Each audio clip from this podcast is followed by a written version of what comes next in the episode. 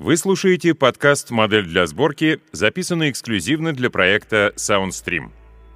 Новые подкасты «Модель для сборки» слушайте в мобильном приложении SoundStream, а также на портале www.soundstream.media.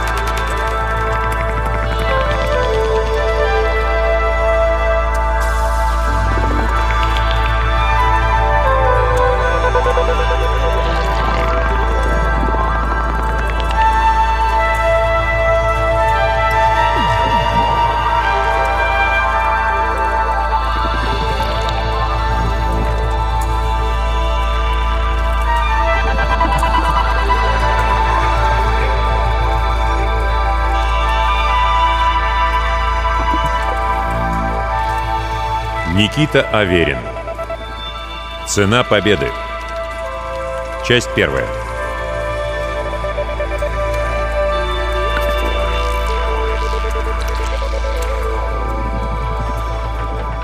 К Арзамасу подъехали ранним утром.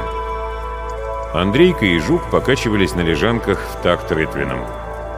Спали мои помощники крепко, что неудивительно. Весь день вчера мы вызволяли грузовик из грязи. Управители Арзамаса и соседних городов о дорогах, похоже, вообще не заботятся. Ямы, колдобины, а зачастую и вовсе еле заметные колея, петляющие меж холмов и оврагов. Вот типичное шоссе в этих местах. Другое дело — широкий тракт между Москвой и Киевом. По нему ежедневно курсируют десятки торговых караванов, фермерские повозки проезжают, доставщики спешат по своим делам, монахи Ордена Чистоты — Кого там только не встретишь. Поэтому и содержится тракт в отличном состоянии. А здесь что? Не дорога, одно название. Мутафагов вам в постель. «Дядя, мутафаги нас окружают?» Из спальника показалась заспанная морщинистая мордаха Андрейки. Видимо, я размышлял вслух. Это от усталости. «Все нормально, малой, нет тут никого». Я успокаивающе улыбнулся. Откуда этой мерзости тут взяться? Мы уже почти приехали. Арзамас? Здоровско! Племянник ужом выскользнул из спальника и принялся обуваться. Получалось у него не очень-то хорошо. Он смышленый мальчишка, но какая-то загадочная хворь обошлась с ним сурово. В свои 10 лет Андрейка выглядел как повидавший жизнь старец. Лицо в морщинах, волосы редкие, седые, кожа сплошь в коричневых пятнышках, Лишь маленький рост и ясные зеленые глаза выдавали его настоящий возраст. На лежанке заворочился жук. Чуть приоткрыв глаза, он вмиг оценил ситуацию и, поняв, что опасности нет, уснул опять. Таким талантом спать, пока есть возможность, обладают все наемники, и жук, хоть и бывший, в этом смысле не исключение. «Дядя, мы уже приехали, да? Тут так здоровско! Смотри, какие большие ворота!» Наконец, обувшись, племянник забрался на соседнее кресло и теперь тараторил без умолку. Его жадный до новых впечатлений ум впитывал происходящее вокруг. Посадка у нашего грузовика довольно высокая. Чтобы лучше разглядеть заинтересовавшее его, мальчик забирался на сиденье с ногами, что обычно было строго-настрого запрещено. Но сейчас я на это махнул рукой. «Какая длинная очередь у ворот! Смотри, смотри! Отряд наемников! А, а вон телега и зверь, а я о таком даже не слышал! А народу, народу собралось! Наверное, со всех ферм окрестных на гонки посмотреть приехали!» «Андрейка, притихни!» Цыкнул я на племянника, и тот послушно затих, усевшись как положено. Но даже с закрытым ртом он всем своим видом выказывал волнение. Ну еще бы! Мальчишка впервые выбрался за пределы родного хутора. Меж тем очередь у ворот медленно, но верно двигалась, и вот настал наш черед проходить досмотр. Заглушив двигатель, я открыл дверцу и, скомандовав Андрейке «Разбуди жука!», выбрался наружу под палящие лучи полуденного солнца. Мышцы на ногах тут же загудели, в пояснице кольнуло. Да, старею. Раньше три дня в пути были для меня детской забавой, ехал почти без остановок. Тому же моя врожденная способность видеть в темноте позволяла не задерживаться на ночлег. Но теперь стоит всего одну ночь провести за рулем, и тело сразу же напоминает о себе. Воистину, это будет мой последний заезд. Пока я разминался, грузовик сноровисто окружили местные стражи порядка. Кожаные штаны да куртки с нашитыми пластинами металла и пластиковые шлемы-полусферы с теми же пластинами. Вот и вся униформа. Зато вооружение серьезное. Кто-то сжимал в руках автомат, кто-то дробовик. Шутить с этими парнями точно не стоит, если нет желания попасть на невольничий рынок, и не покупателем или праздным зевакой, а в качестве товара. Немного странно было видеть тут двоих омеговцев — Похоже, управители Арзамаса немало потратились на поддержание порядка во время празднества. Один из стражей, главный, обратился ко мне, разглядывая грузовик сквозь грязные стекла солнцезащитных очков. «Приветствую. Ваши имена и цель визита?» «Я Руфус. В кабине мой племянник Андрейка, я хранитель еще, его жуком кличут. Я рейсер». «Ага. Значит, на гонку приехали. Так-так, поглядим. Главный подал знак омеговцам, и те начали досматривать грузовик. Знаю, что в машине ничего запретного они не найдут, я был спокоен. Наемники, небось, рассчитывали на иное. Выбравшись из грузовика, они выглядели разочарованными. «Капитан, чисто!» — последовал рапорт. Я покосился на главного, капитана, но тот словно не замечал меня. Покачиваясь с пятки на носок, он пялился на кузов. Пауза затягивалась, и вот уже семейство фермеров в очереди позади нас принялось громко выражать недовольство медлительностью стражников. Наконец капитан махнул рукой «Проезжайте». Сдержанно поблагодарив его, я запрыгнул в кабину. Когда грузовик миновал ворота и въехал на широкую мощенную улицу Арзамаса, Жук поднялся с лежанки и встал рядом с моим креслом. «Искали что-то конкретное», — сказал он. «Ты почему так решил?» — удивился я, объезжая бродягу, спящего прямо посреди улицы. «У меня в этом деле тоже опыт имеется. Ну, в досмотрах». Жук уклонился от прямого ответа, как всегда, если дело касалось его жизни до нашего знакомства на больших гонках в Белгороде. Интересно, с чего вдруг такая суета? В толпе судачили, что сам преподобный Гест приедет смотреть гонку. Похоже, управители намерены принять его по первому разряду. Спидер трогали? Это единственное, что сейчас беспокоило меня.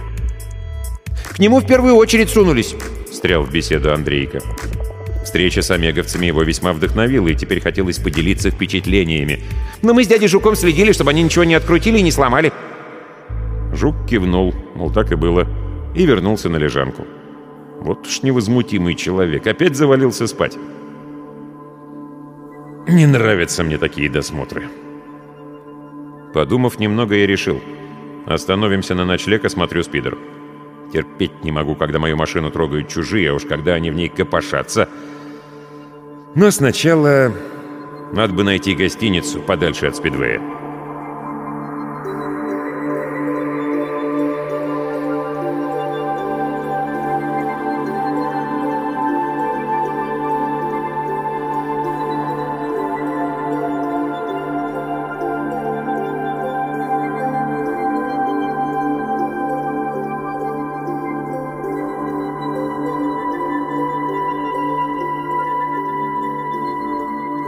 Гостиница с пугающим названием «Дары Некроза» на деле оказалась довольно приличным заведением. Как я и рассчитывал, почти все рейсеры, прибывшие на гонку, остановились рядом со спидвеем. И там же расселились толпы приехавших поглазеть на главное ежегодное зрелище. Мне же толчья притила. В ней сложно уследить, чтобы слишком честный соперник не перерезал в твоем спидере тормозной шланг или не ослабил крепежку двигателя – а во время гонки любая, даже пустяшная поломка часто стоит рейсеру жизни. Получив у хозяйки таверны ключ от комнаты, я ухватил Андрейку, который увязался за мной за шиворот, и чуть ли не насильно затолкал в грузовик. «Останешься здесь. Мало еще по большому городу ходить. Насмотришься всякого, а мне твоя мать потом голову оторвет». Жук, проследи, чтобы не сбежал». «Руфус, я вообще-то к тебе в охранителе нанимался, а не нянькой при мальце сидеть». На скулах жука вздулись желваки. «Да и дел не в проворот. Я ж за спидером приглядываю. А если Андрейка удерет за тобой, что мне делать, а? Идти его искать, спидер охранять или стаканчик в гостинице пропустить?» «Я тебе пропущу!» Пригрозил я кулаком, что, конечно, не произвело на бывшего наемника впечатления. У него-то кулаки, что моя голова. «Ничего в гостинице не есть, не пить. Ты знаешь правила. Одурманят или разъешь их, некроз вообще отравят». «Да знаю я!» Жук кивнул на шкаф, прикрученный к дальней стенке грузовика. «Жратву и воду перед гонкой брать только из запасов. Но все равно малого забирай. И мне не досуг, и ему полезно на Арзамас взглянуть. Когда еще случай представится?» Последние слова он выдал почти шепотом, но я расслышал. К сожалению, мой охранитель прав. Для Андрейки это первая и наверняка последняя возможность увидеть город своими глазами, а не на картинках из книг Ордена Чистоты. По заверениям лекарей, которым я показывал племянника, жить ему осталось от силы год-полтора. Хворь буквально съедала его. Малец старел не по дням, а по часам. Ладно, уговорили. Выбравшись из грузовика, я подставил Андрейке шею и плечи. «Залезай!» Мальчишка радостно взвизгнул и в одно мгновение взгромоздился мне на шею. «Ух! Сколько ты весишь? Отъелся на дядькиных харчах!» «Ногами не дергай, сиди спокойно!» – ворчал я для вида. Весил-то племянник не больше пустынной собаки. «Жук, мы к Спидвею подадим заявку на участие и сразу обратно. До вечера обернемся». Кивнув, охранитель протянул мне шестизарядный пистоль. Когда жука рядом нет, лучше иметь под рукой оружие. Я сунул пистоль за пояс.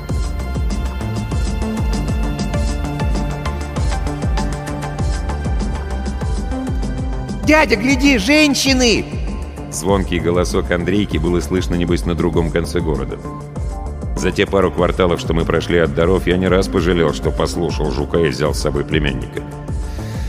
Нет, я не умру от осуждающих взглядов людей, чьи недостатки или же достоинства Андрейка с детской непосредственностью обсуждал во всеуслышание. Но если он продолжит в том же духе, неприятностей не избежать. Кому нужны мои объяснения, что Андрейка всего лишь глупый мальчик, а не Карл с плохими манерами и без инстинкта самосохранения? Кто в это поверит? «Замолчи, кому говорю!» Я слегка подпрыгнул, чтобы встряхнуть мальчишку. Ойкнув, он недовольно засопел. Невежливо кричать на улице и тыкать в людей пальцем. Тем более, что это не женщины, а проститутки. «Дядя, а кто такие прости... простя... Про, проститутки?» «Неважно. Маме только не говори это слово. Или не сознавайся, что услышал его от меня. Теперь я точно от сестренки нагоняй получу. Ведь хотел как лучше». Всю оставшуюся дорогу Андрейка молчал, но ерзал вдвое усерднее.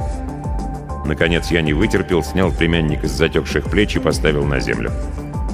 Мальчишка крепко ухватил меня за руку и потопал рядом, стараясь не отстать. В общем, времени мы потратили больше, чем я рассчитывал. Добрались до стен спидвея, когда уже начало смеркаться. «Здоровско!» Впечатленный размерами сооружения Андрейка резко встал, точно в некроз влип. «Дядя Руфус, это и есть Спидвей?» «Он самый», — подтвердил я. Закатное солнце роняло лучи на неправильный эллипс Спидвея. Гордость Арзамаса — лучшей гоночной трассы. Даже Москва и Киев не могли похвастаться такими большими и интересными площадками для состязания рейсеров. «Все, хватит мутафагов считать, и так опаздываем». Высматривая пункт регистрации участников, я потянул племянника за собой. Завтра налюбуешься». Хорошо, хоть из-за задержки не пришлось томиться в очереди, изнывая под палящим солнцем. У небольшого шатра, вход в который охраняли двое амбалов, в униформе стояли всего трое рейсеров. Двоих я видел на гонках впервые, новички. А вот крайним в очереди оказался мой старый знакомый. «Король! Мутафагов тебе в карбюратор!» — взревел я. Новички и охранники вздрогнули, последние еще и схватились за автоматы. А вот лицо коренастого старика, моего знакомца, озарила радостная улыбка. «Руфус, пройдоха! Я-то надеялся, тебя некроз пожрал! Дай-ка обниму!» Несмотря на то, что король был намного старше и почти на голову ниже, он легко сгреб меня в свои могучие объятия и приподнял над землей. Сообразив, что это не очередная разборка склочных рейсеров, охранники опустили стволы. Заметив рядом со мной Андрейку, глазеющего на старого рейсера со смесью страха и любопытства, король спросил.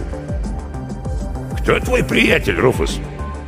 «Я слыхал, после того случая в Белгороде ты нанял охранителя, но, гляжу, охранители ныне измельчали». «Забодай тебя, мутафак!» Я расхохотался. «Это сын моей сестры, Андрейка. Племяш, поздоровайся с Красным Королем, одним из лучших рейсеров пустоши». «Сын сестры? Но...» Король с недоумением смотрел то на меня, то на мальчишку. Я покачал головой, мол, не время и не место для выяснений. Король намек понял, и лицо его вновь расплылось в добродушной гримасе. Протянув ладонь лопату, он аккуратно пожал руку мальчику. «Что, Андрейка, любишь гонки?» Еще бы! Радостно закивал племянник и не применил похвастаться. Я дяде помогал его новый спидер собирать. Тогда после регистрации мы с твоим дядей немного поболтаем. А ты тем временем сможешь вблизи взглянуть на мою машину. Что скажешь? Прежде чем Андрейка успел ответить, я развел руками. «Король, с удовольствием пропустил бы с тобой рюмочку-другую, но мне надо вернуться в свою берлогу до заката.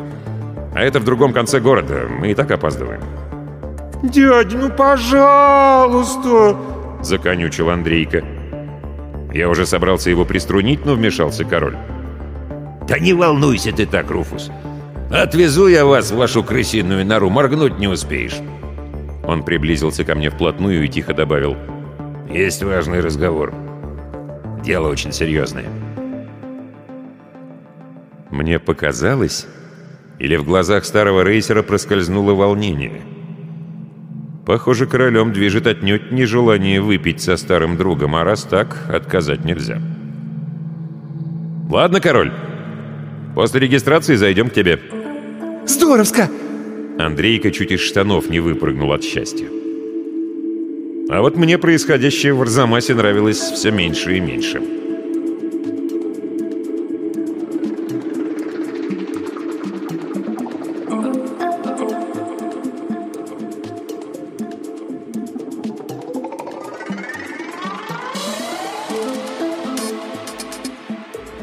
«Ну, рассказывай, что у тебя за дело, из-за которого ты даже согласен угостить меня выпивкой». Я облокотился на стеллаж, на котором лежала знаменитая коллекция слесарных инструментов Красного Короля. В отличие от меня, король был универсальным рейсером. Он одинаково хорошо разбирался в механизмах и в вождении, поэтому услугами механиков не пользовался.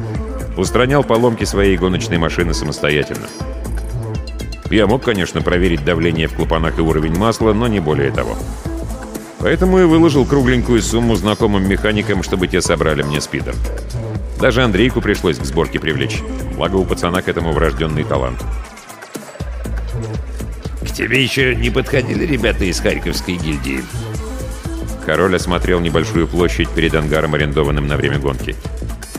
Убедившись, что поблизости никого нет, он плотно закрыл ворота и, захватив бурдюки с пивом, сел на лежащее на полу запасное колесо от спидера. Признаться, меня удивил его вопрос. Харьковская гильдия производителей сендеров? Зачем я им? Всем известно, что я свой спидер только из деталей московских мастерских собираю. Я отхлебнул еще пиво. Никогда не слышал, чтобы харьковчане лезли на чужую делянку. «Это-то интересно, старина!»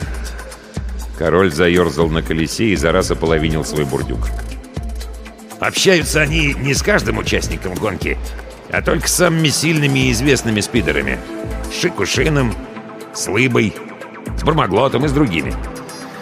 Приходили и ко мне. Видно, еще на что-то гожусь. Порази меня, некроз. Он невесело рассмеялся, продемонстрировав на удивление белые для его возраста зубы. Знакомые имена. Возможно, они навестили бы и меня, но я приехал только сегодня утром. Может и так. кивнул старый рейсер. «Если не придут, ты ничего не потеряешь. А если что, будешь готов ко встрече». «Да скажи, наконец, что им надо!» Мой вопрос прозвучал слишком громко, и Андрейка испуганно уставился на нас сквозь боковое стекло спидера. Я успокаивающе махнул ему рукой. «Все хорошо, племяш. Старые времена вспоминаем, как король меня на гонке в Москве обошел». Андрейка заулыбался, потом отвернулся, выглядывая что-то в салоне. Отбросив пустой бурдюк, король потянулся за вторым. «Не знаю, о чем они секретничали с прочими, а ко мне приходили с очень странной просьбой. Принесли механизм какой-то в специальном сундуке, небольшой механизм. Сказали, это последняя разработка. Сверхмощный ускоритель для двигателя. Мол, их механики придумали его для орденских машин, чтобы монахи быстрее по пустоши катались. В общем, навели туману, сразу понятно стало, что врут. Ну, ускоритель для машин придумали, ну молодцы, а рейсеры тут при чем? А при том, что ускоритель вроде как можно не только на обычный грузовик поставить, но и вообще на любую машину. Короче, предлагали мне опробовать его в деле. Стоп. Я наморщил лоб. Ты хочешь сказать, что хриковчане ходят по Арзамасу и предлагают лучшим рейсерам пустоши установить на их машины какую-то хрень? И опробовать это не пойми что во время гонки? Вот именно. Если бы король не смотрел на меня так грустно, я бы решил, что он пьян или шутит. Увы, старый рейсер был трезв. Два бурдюка пива не в счет и серьезен, как панцирный волк перед атакой.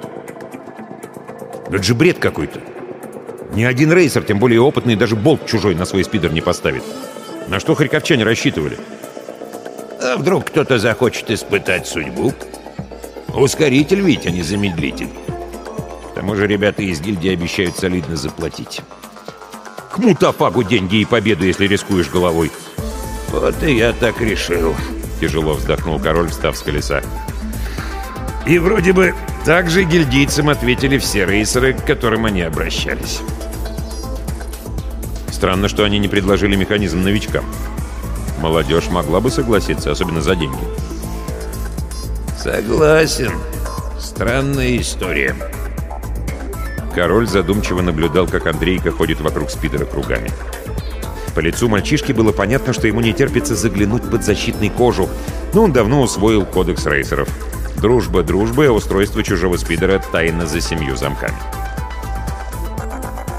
«Спасибо, старина, что предупредил». Я дружески похлопал короля по плечу. «А теперь отвези-ка нас, как обещал, в гостиницу Дарыни Кроза. Знаешь, где это?» «Да это ж гадюшник в трущобах. И что, не мог себе место поприличнее найти?» — удивился король. «Лучше жить в гадюшнике с людьми, чем в приличном доме, но с гадюками». «И давно ты стал философом, а, Руфус?» Старый рейсер рассмеялся, со скрипом распахнув ворота.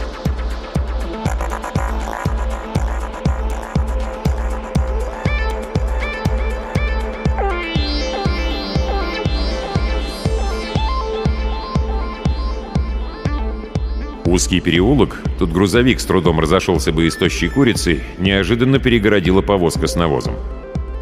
Король вдавил педаль тормоза и витиевато выругался. Я выразительно посмотрел на него, мол, тише, с нами ребенок в кабине.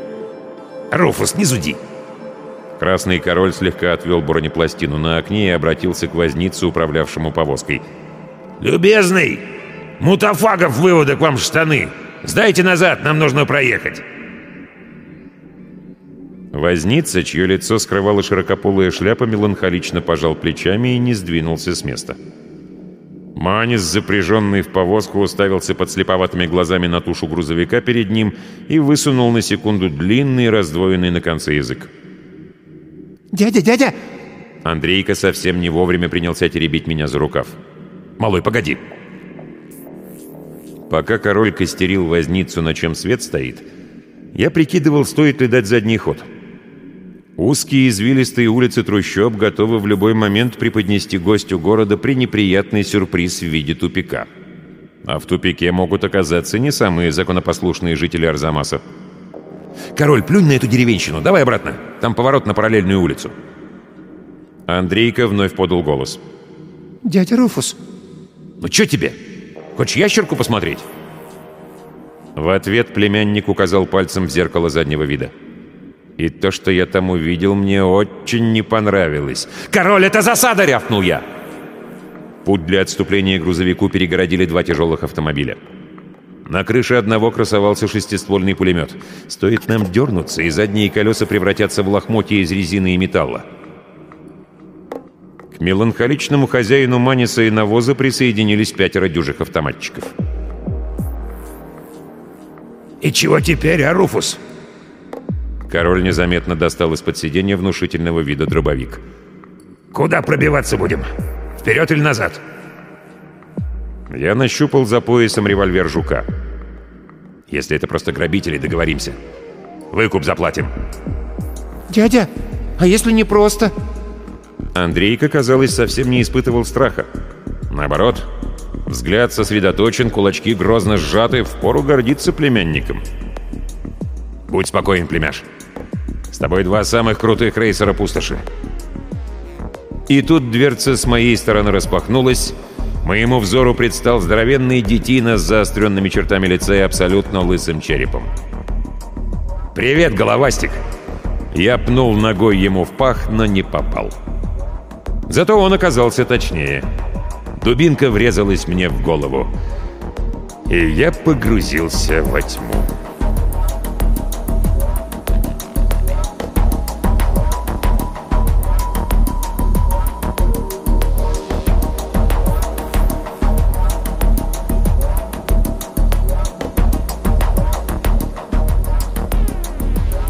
Я тонул.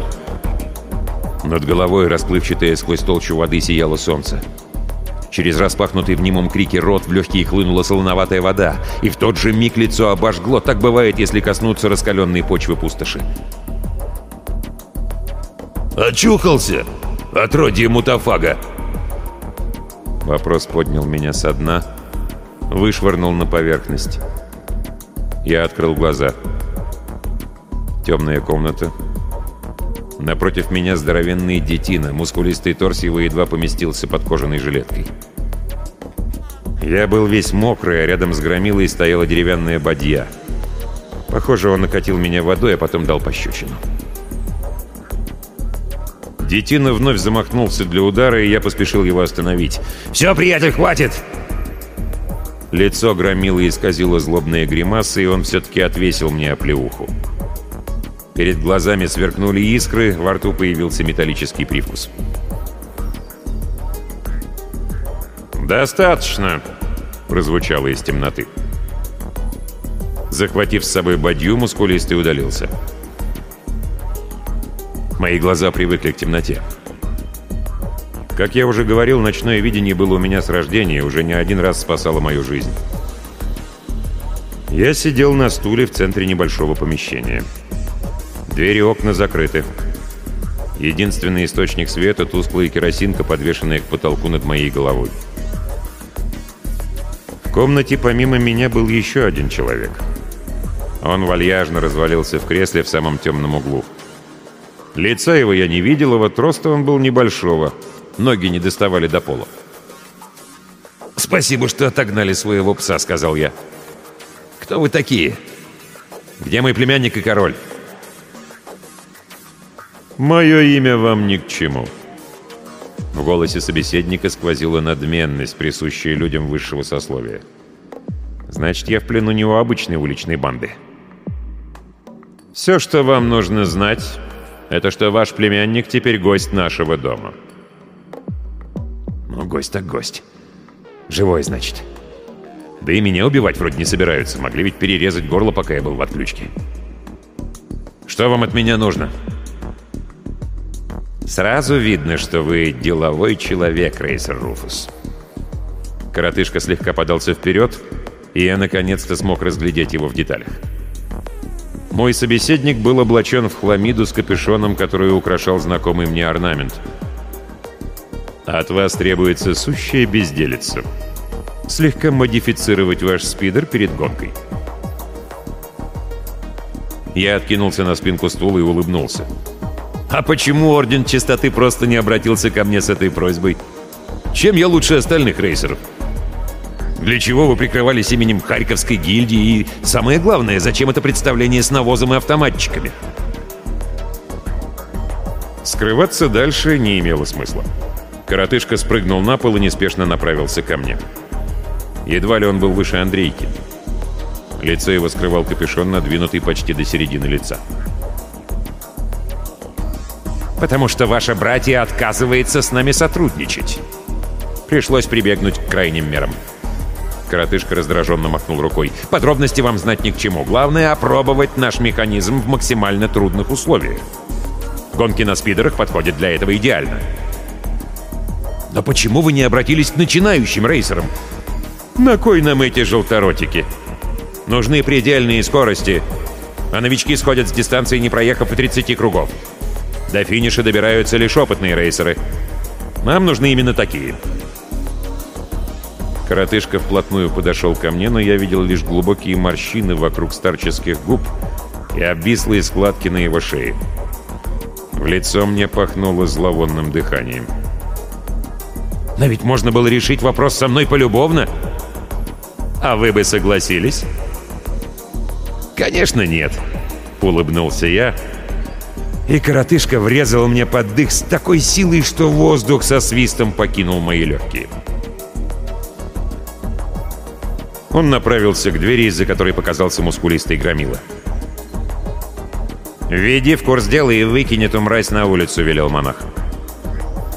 Сквозь дверной проем я разглядел длинный коридор, освещаемый такими же тусклыми светильниками, как тот, что висел надо мной. «Слушай сюда и запоминай», — начал мускулист.